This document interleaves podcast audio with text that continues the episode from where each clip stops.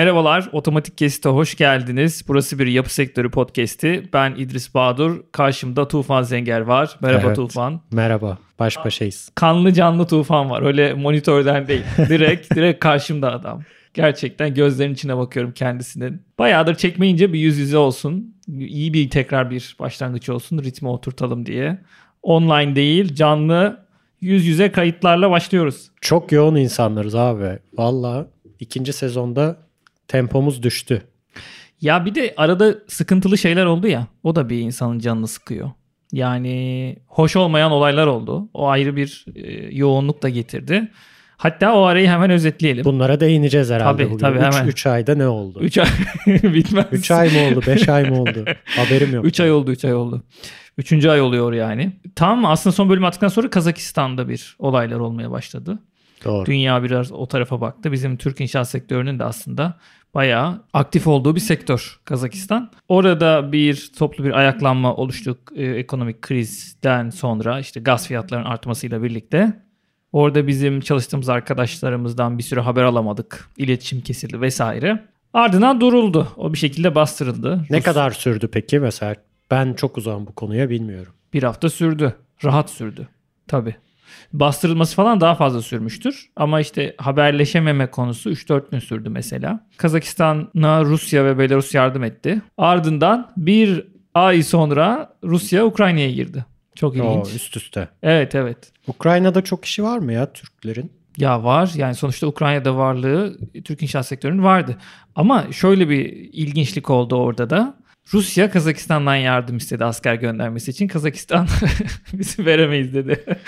Durumumuz yok dedi. Çok ilginç bir ay sonra. Rusya Donbas'a girdiği gün 3. havalimanındaydık. Kazakistan'a geçiyorduk. Oo.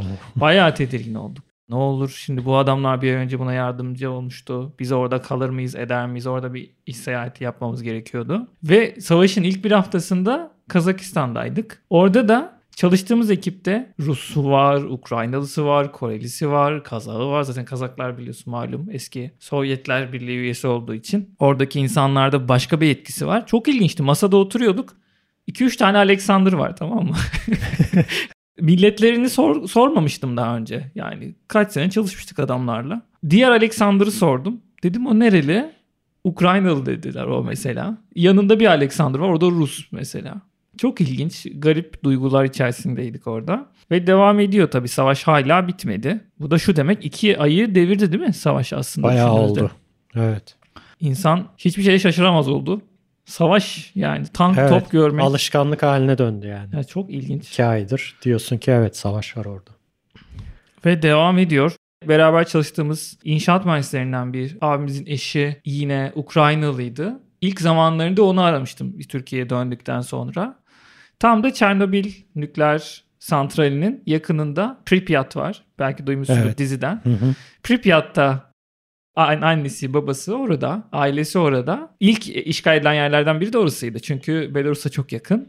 Evet. Ve onları sormuştuk hani nedir durum diye. E, çıkamıyorlar dışarı demişti. E, Rus askerleri sokakta. Hatta ilk başlarda e, köprüde biri kendini patlatmıştı. Orayı e, lojistik ikmal yolunu kesmek için. Hı, Pripyat'ta mı olmuş o? E, evet Pripyat'ta evet. olmuştu. Kendini E, o hemen 200 metre ötemizdeydi gibi bir şey demiş eşinin babası.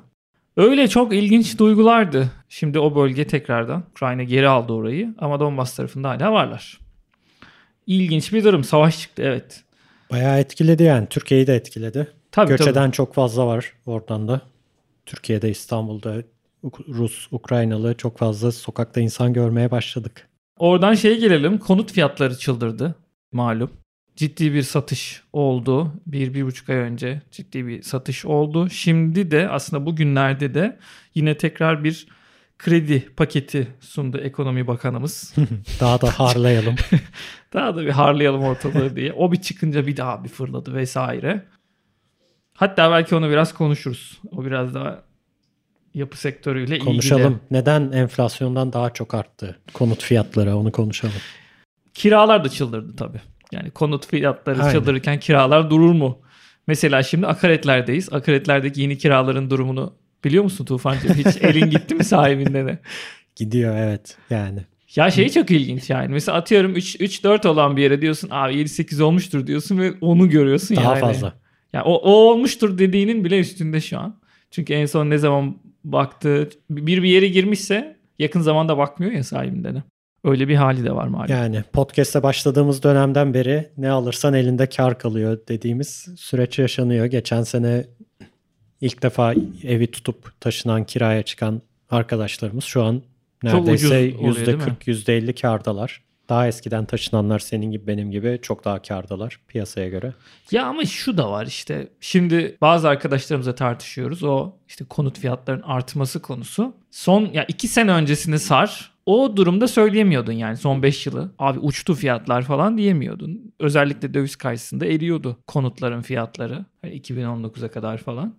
Şimdi böyle bir tırmanış var ve şimdi herkes daha da tırmanacak falan diyor. Öyle bir hareketlilik var. Ben de ona biraz mesafeli yaklaşanlardanım. Ama bizim gayrimenkul uzmanı olmadığımız için net de yorumlayamayız.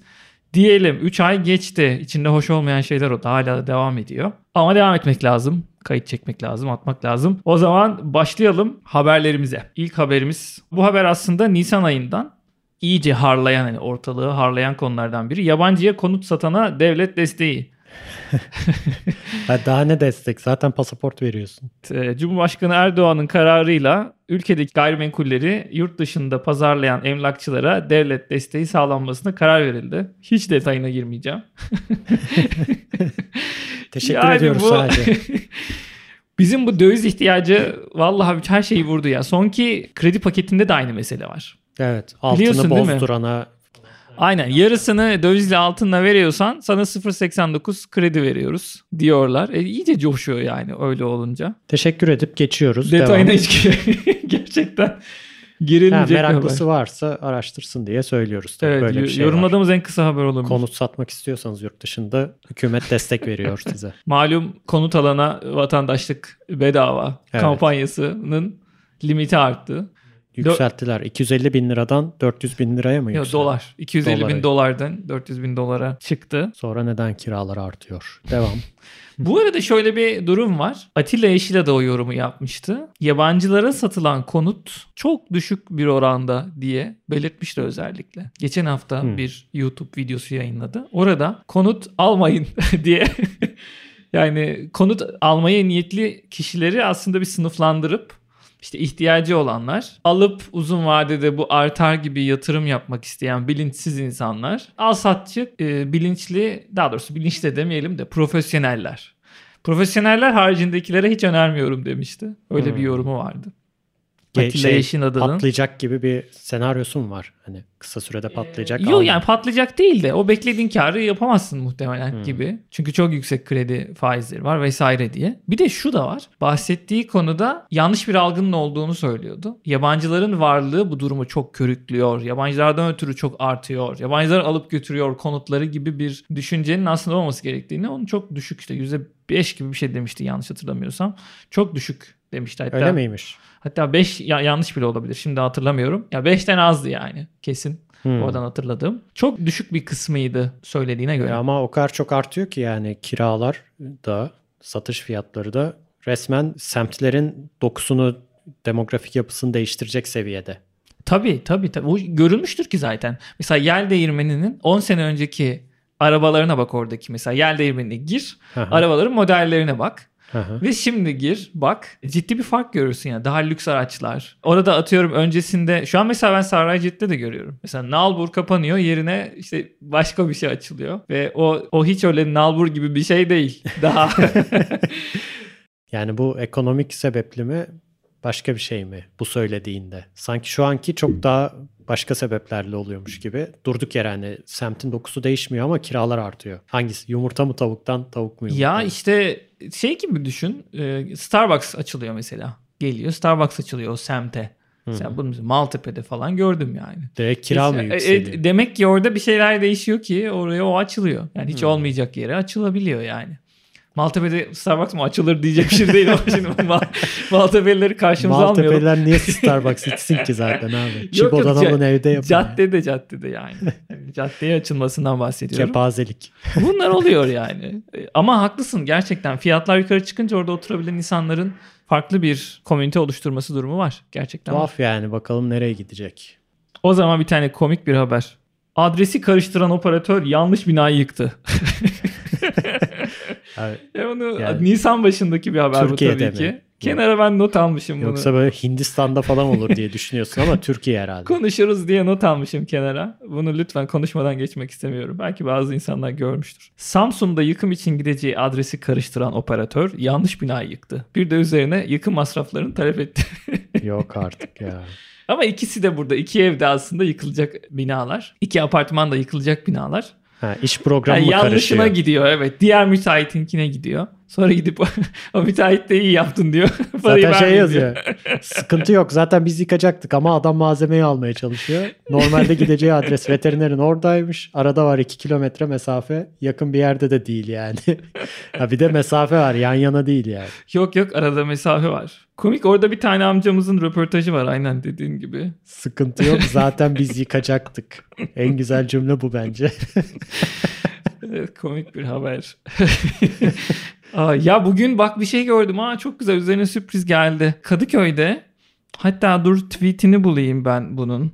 Ethem Onur Bilgiç'in tweeti. Bakın bu inşaat terörüdür diye girmiş. Bu da ayrı bak bunu konuşalım. Kim o? Yo yo arkadaşımızı tanımıyorum da. Bir vinç bir yitong paletini taşırken bu palet kayıyor ve bir palet yitong yukarıdan aşağı caddenin ortasına düşüyor ve bir arabanın üzerine de geliyor bu gaz beton tuğlalardan bazıları. Bayağı aracın içine doluyor yani tavanını delip şöyle bir görüntü Tufancığım. Çok kötü. Ethem Onur Bilgiç'in tweeti. İş kazaları açısından deyince oradan Ne aklıma olmuş geldi. peki bu abi?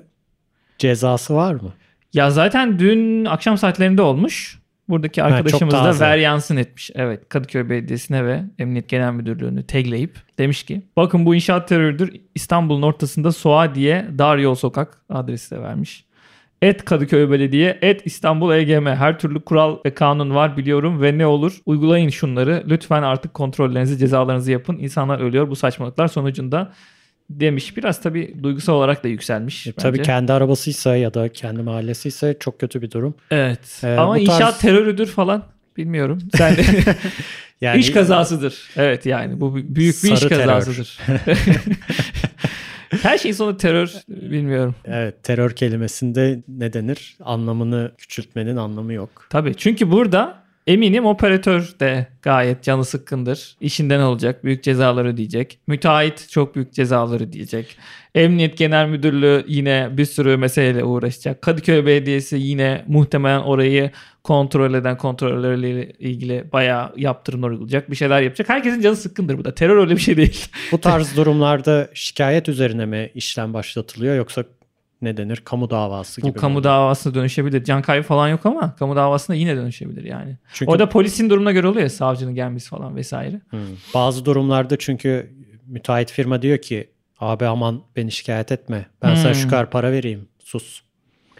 E ama o hep biliniyor ki mesela şöyle düşün. Bir iş kazası oldu. Bir işçi öldü. Evet. O işçiye kan parası ödenmesi ile yani kan parası diye bir şey söylüyorlar Evet. ve artık ne kadar paraysa o parayı ailesine ödeme şartıyla ailesinin şikayetçi olmaktan vazgeçmesi durumu çok başa gelinen şeyler. Fakat o işçi öldüğünü gizleyemiyor kimse. Sonuçta oraya e, ambulans geliyor, oraya polis geliyor. Ölüm hali farklı tabii Devlet de. bundan mal haberdar. kaybı veya yaralanmalarda bilmiyorum acaba devlet her türlü peşine düşüyor mu bunun? Burada bir olay oldu diye yoksa biri şikayet etmeyince ha tamam deyip geçiyor mu? Bilemiyorum. Bilemediğim bir alan bu. Peki bir soru daha çok hukuksal kısmına takıldım. Kim ceza alıyor bu durumda? Operatör mü?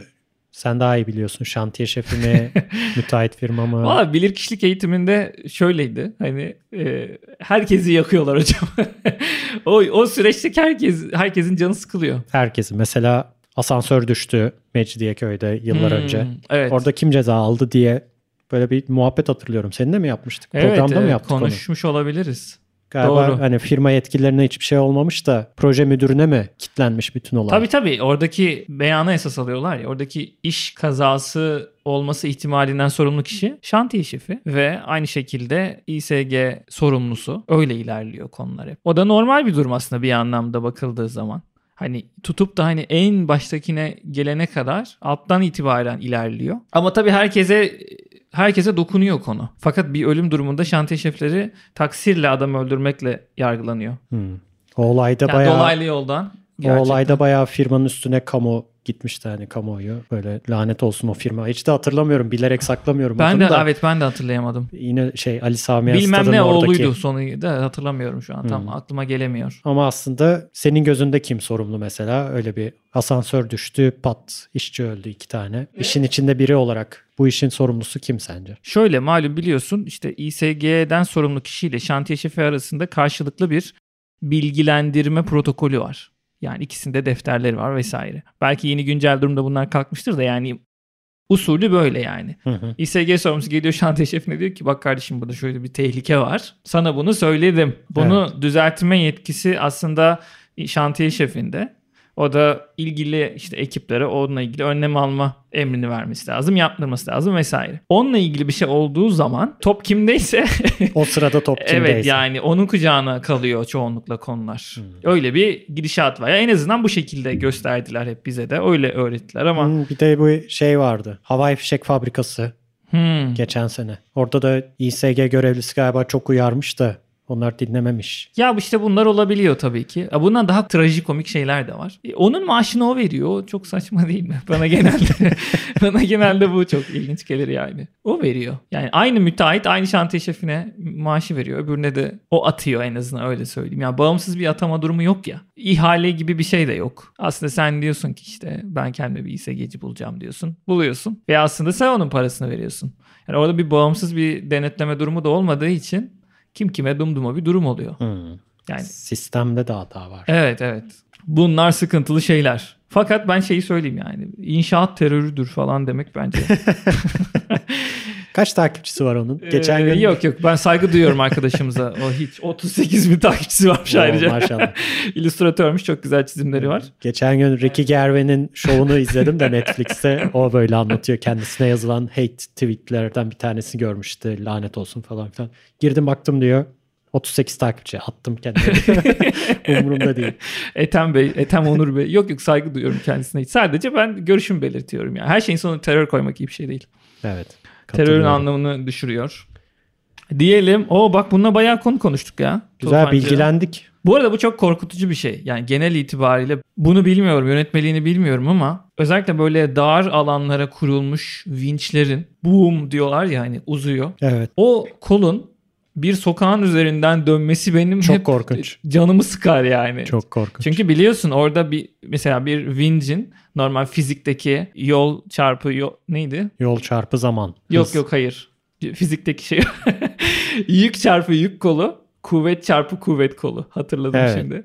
Şimdi burada kaldırılacak olan e, ağırlık çok ötede olduğu için o mesafesiyle birlikte çarpanıyla geliyor ama onu kaldıran taraf diğer ters Yük tarafa taraf. ciddi bir ağırlık koyuluyor. Hiç baktın mı oraya? Evet tabii orada Beton koca koca betonlar var var. yani. Kocaman şeyler. Hop hep canım sıkar onlar benim. Nasıl sıkıştırıyorlar onu abi? Bir de bunu anlat bize. Ya yok hayır oradaki işte bir yaklaşık ağırlık koyma. Hep karşı yaklaşık ağırlık koyma konusu hep aynı fizikte. Asansörlerde de var aynısı. Ay, o betonu nasıl bir detayla sıkıştırıyorlar orada? Altı üstü boş ya insan bir sanki kayıp böyle aradan düşecekmiş gibi. Yağmur yağınca ya falan. hazır beton bloklar işte var. Onları o beton ağırlıklarını getirip oraya monte ediyorlar. Onlar da Aralarında taşınıyor. donatı mı var ters yönde? Ha, o- Sıkıştırmıyorlar herhalde. 4-5 tane yan yana görüyorsun çünkü. Alt üstü boş. Değil mi? Yanlış mı gözümde canlandırıyorum? Yok şöyle hatta Winch emin enter. olmak için de bakayım. Winch. Crane diye.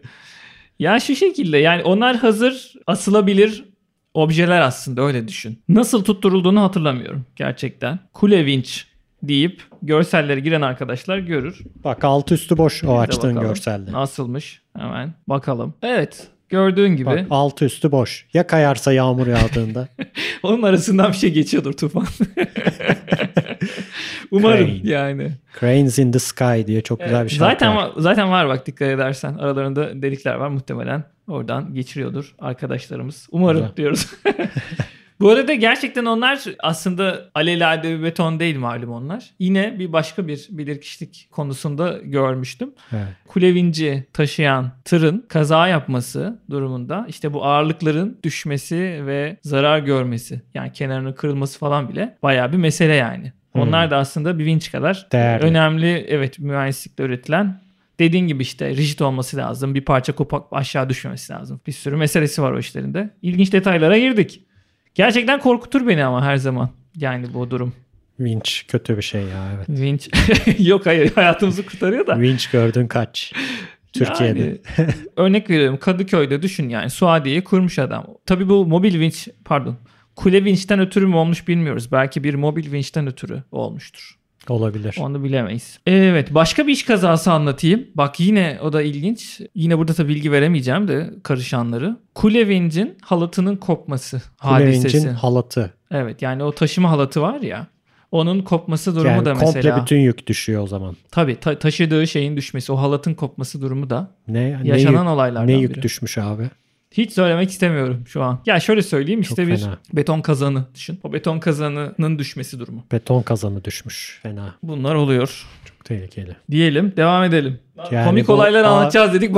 Ağır, yani bu ağırlıkları geldi? hayalinde canlandıramıyor olabilir hani inşaatın içinde Tabii, çok olmayan tabii. insanlar atıyorum 3 metrelik bir cephenin cam paneli böyle 1 metreye 3 metre 700 kilo 800 kilo falan oluyor değil mi? Doğrudur. 1 tona kadar çıkabiliyor cam Çıkar. Şey de göre. yani 1 metreküp betonun 2 küsür ton olduğunu söylersek hani 1 metre çarpı 1 metre çarpı 1 metre.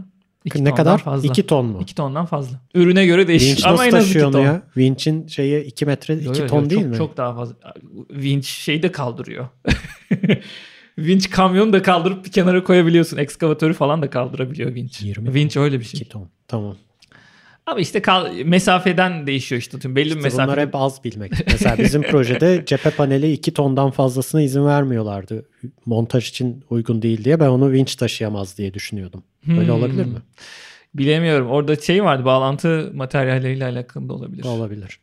Neyse. Hmm, Birçok sebebi olabilir. Detay konusu. Panel miydi? Panel, tonlu panel mi? var. Hmm, evet. Ultra high performance concrete dediğimiz. çok cool konular. Evet. Çok bence... güzel malzeme araştırın dinleyenler. Evet bunlar ilginç şeyler. Çok ilginç bak eski anılardan kalıyor genelde bu ağırlık birimleri. Bizim de mesela bir yaz okulundan kalma bende. Hmm.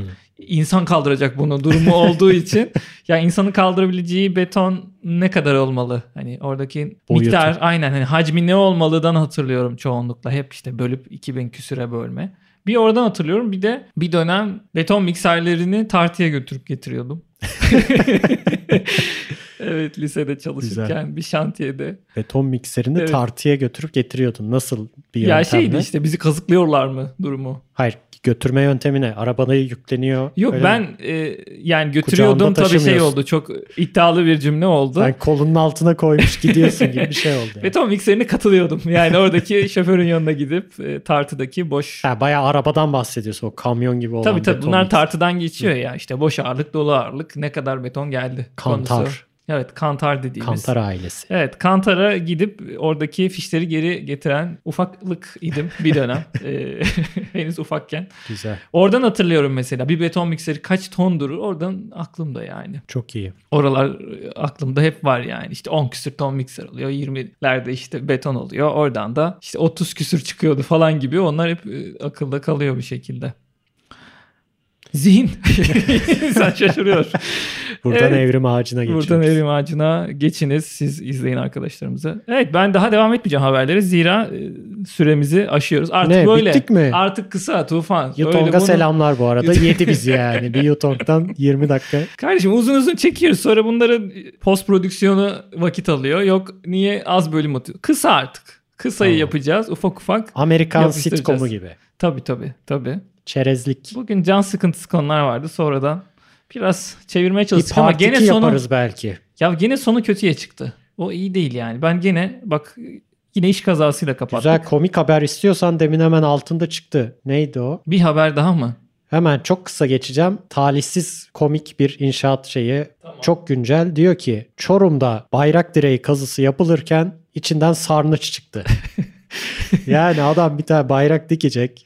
Kazmaya Evet. başlamış altından Osmanlı sarnıcı yandı. çıkmış. Yani yandı. Sonra diyorlar ki Ekrem İmamoğlu neden Beşiktaş metrosunu açamıyor? Yani bak bayrak dikemiyorsun Geçmiş ya. Bayrak abimize ya. dikemiyorsun. Ay çok Bunları iyi araştırın. Üzücü. Öğrenin başınıza neler gelir. Ne kadar şanssız olabilirsiniz. Böyle bir haber daha vardı ben eklemedim gündeme. Adada çıkmış bir de. Hmm, Mesela proje müdürüsün bir tane şeye atandın, temeli kazmaya başladın, içinden tarihi kent çıktı. Direkt üzülüyorsun değil mi? Öyle bir şey başına gelirse. Ya işte o Şansıma tüküreyim diyor musun? Yoksa onun da çalışan olarak yine çalışmaya devam edebiliyor musun? yani tabii ki söylemelisin. Yani bunu bildirmekle Hayır, yükümlüsün hayır. sonuçta Yani- da. Güzel bir işe başladın, heyecanlandın bir proje yapacaksın. Temeli kazdın, sarnıç çıktı içinden. Diyor musun ay şansıma tüküreyim.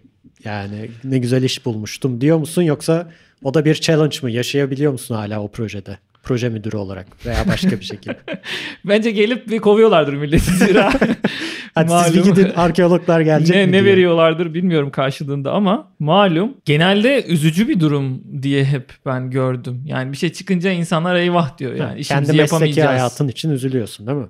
Tabii yani sonuçta karşılığı yani müteahhit de muhtemelen üzülüyordur. Çünkü orada da iş bir şey yapamayacak.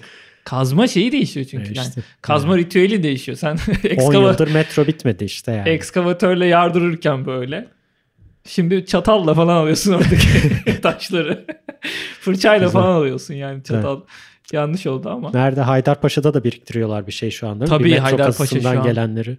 Beşiktaş'ı da oraya mı koyuyorlar acaba? Hiç bilmiyorum ama o da önemli bir konu. Sonuçta çok önemli bir şey çıkabilir. İnsanlık tarihine dair çok geriye gidebiliriz yani. En eski Eski bilinen başbakanlarımız çanak çömlek demiş. dedi. Eski başbakanlarımız. Şimdiki nelerimiz acaba? Onlar çanak çömlek dedi. Selam Sonradan söylüyoruz ve yine kendisini anarak kapatalım mı? Evet ya herifi. Evet. Hiçbir şey demek istemiyorum. Evet. eee, bakalım ya Tufan inşallah rahat rahat konuşacağımız günler. Part yakın. 2'de de Atatürk Havalimanı'nın yıkılışını konuşuruz. Evet. Belki gelecek hafta uzatmayalım Bu, bugünün gerçekten. haberi. Bugünün haberi ama olsun hadi. Haftaya haftaya da bir şey Belki kalsın. eylem olur bir şey olur onları konuşuruz.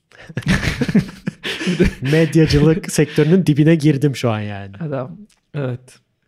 Birileri hep ellerini ovuşturuyor tabii hep olaylardan. Kimliği aldım çıkınca. yani şu an medyacıyım. Belki Medyacı, olay Tufan, çıkar. Nevşin. Mengü öyle ya mesela saat 3'teki haberi söylemiyor. Ertesi gün anlatıyor onu. Tabii kenara onu güzel saklayacaksın. Biriktiriyor. Onu hemen vermeyeceğim. Onu da haftaya veririz diyoruz. Ve dinlediğiniz için teşekkür ediyoruz. Bir sonraki kaydımızda görüşmek üzere. Umarım o da böyle yüz yüze olur Tufan. İnşallah. Bilemiyorum. Evet. Gelecek hafta belki hatta. Hemen Hayırlısı olsun diyoruz. Kendinize iyi bakın. Bizi dinlemeye devam edin. Görüşmek üzere. Görüşmek üzere. Kendinize iyi bakın. Haydi bay bay.